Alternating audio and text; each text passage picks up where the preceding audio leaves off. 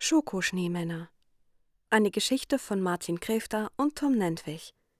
Gelesen von Elena Marisch. Es war eine bitterkalte Nacht in der Stadt Schokoberg gewesen.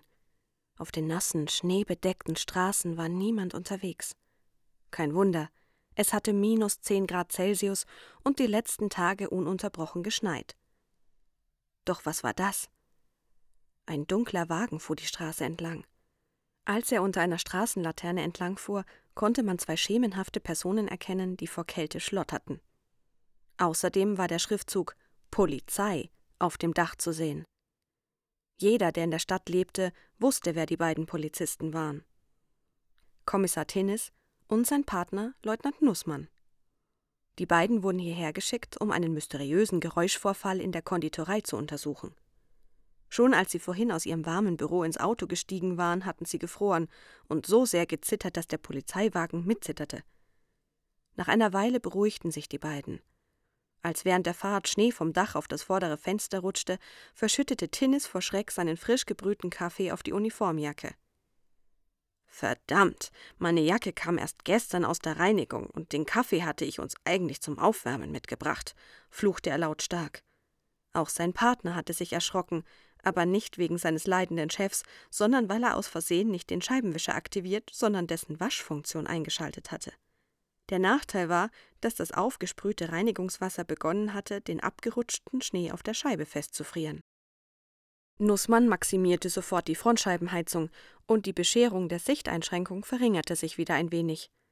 Kommissar Tinnis war immer noch dabei, den Kaffeefleck aus seiner Jacke zu bekommen, so dass er das kleine Missgeschick seines Partners nicht bemerkte. Puh, dachte Leutnant Nussmann. Zum Glück hat Tinnis die verdammte Wasserschlacht nicht gesehen. Endlich war der Kaffeefleck wieder aus der Uniformjacke des Kommissars entfernt. Zumindest fast. Er war zwar verschmiert worden, aber das übersah Tinnis im Dunkeln des Wagens. Auch die Fenster waren wieder von Schnee und Eis befreit. Nun konnten die beiden endlich zur Konditorei fahren.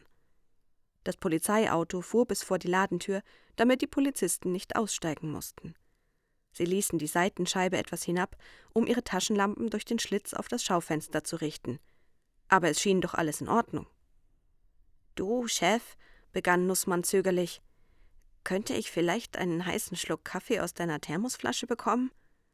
Kommissar Tinnis verzog genervt sein Gesicht.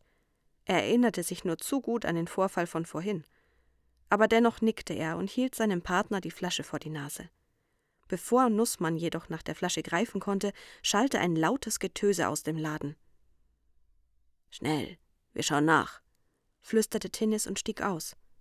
An der Ladentür zog er leise seine Pistole und wartete genervt auf seinen Partner. Nussmann saß immer noch im Innern des Wagens und schlürfte den leckeren Kaffee. Bei Kommissar Tinnis brannten nun alle Sicherungen durch. Es war ihm einfach zu viel. Als erstes die Kälte, dann der frisch gebrühte Kaffee auf seiner Uniformjacke, nun noch sein Partner, der einen auf heile Welt machte und trödelte. Wutschnaubend trat er an das Auto, klopfte an die Scheibe und deutete auf den Laden. Als Nussmann seinen Chef mit hochrotem Kopf vor dem Fenster sah, musste er sich beherrschen, nicht laut aufzulachen, denn der Kontrast war einmalig. Weißer Schnee ringsherum und mittendrin ein leuchtend roter Fleck. Nussmann schluckte den letzten Tropfen Kaffee aus seinem Becher und beeilte sich, dem Kommissar zu folgen. Die beiden Polizisten hatten ihre Pistolen gezückt. Sie schlichen mit vorgehaltenen Taschenlampen durch die unversperrte Eingangstüre ganz leise ins Ladeninnere. Sie lauschten angespannt, aber das Geräusch von vorhin wiederholte sich nicht. Doch als sie weitergingen, hörten sie ein leises Schmatzen und Platschen.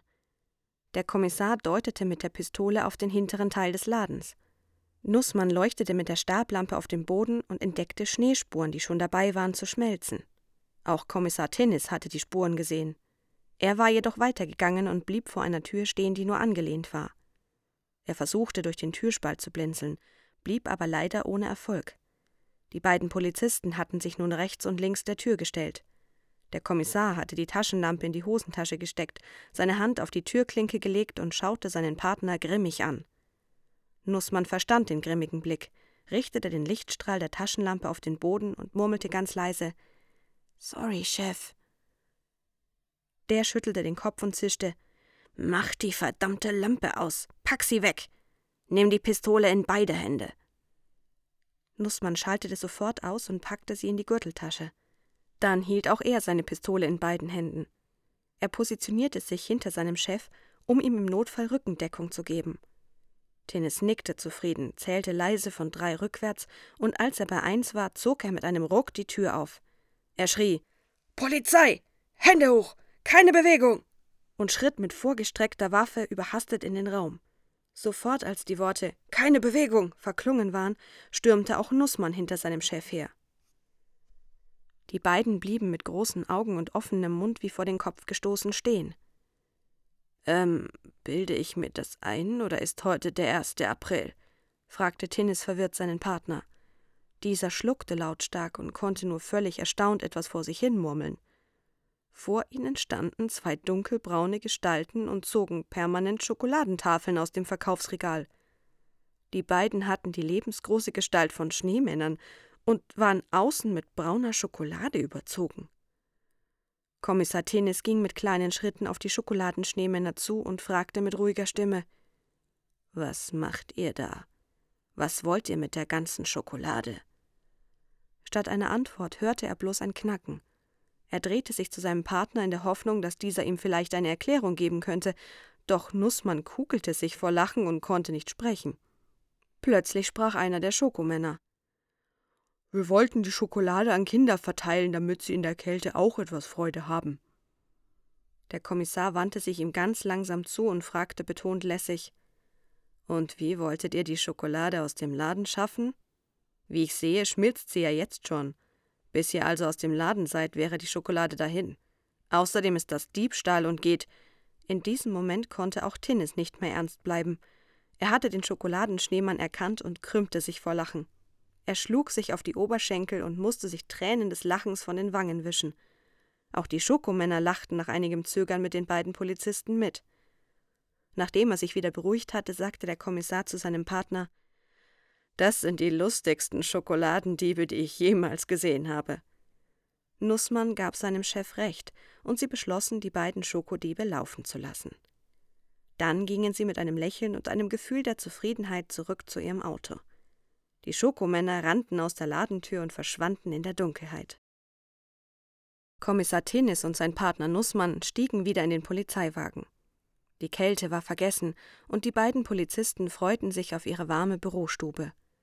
Auf dem Rückweg zum Revier begann Nussmann plötzlich zu kichern.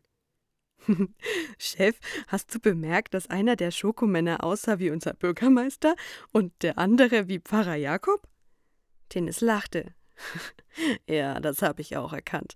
Vielleicht haben die beiden ja einen besonders süßen Nebenjob. Die beiden scherzten und lachten noch lange über die skurrile Situation. Als sie schließlich im Revier ankamen, erzählten sie ihrem Kollegen von dem Abenteuer in der Konditorei. Die Geschichte verbreitete sich am nächsten Tag wie ein Lauffeuer, und bald lachten alle über die Schokodiebe, die sich als der Bürgermeister und der Pfarrer entpuppt hatten. In der Stadt hingen Plakate mit der Aufschrift Gesucht, die Schokodiebe. Darunter waren Karikaturen des Bürgermeisters und des Pfarrers als Schokomänner abgebildet. Die Bewohner von Schokoberg konnten vor lauter Lachen kaum noch geradeaus gehen. Doch damit war die Geschichte noch nicht zu Ende. Eine Woche später bekam Kommissar Tinnis einen anonymen Brief. Liebe Polizisten, ihr habt uns zwar erwischt, aber wir durften euch einen kleinen Scherz schenken. In der Konditorei gibt es jetzt eine neue Spezialität. Polizeipralinen. Sie verleihen jedem, der sie isst, magische Kräfte. Wir hoffen, ihr habt genauso viel Spaß damit wie wir. Mit süßen Grüßen, die Schokoschneemänner. Tinnis und Nussmann schauten sich an und lachten. Na dann sollten wir wohl mal diese magischen Spezialpralinen probieren. Und so endet die Geschichte der Schokodiebe von Schokoberg, die sich als die lustigsten Schurken entpuppten, die die Stadt je gesehen hatte.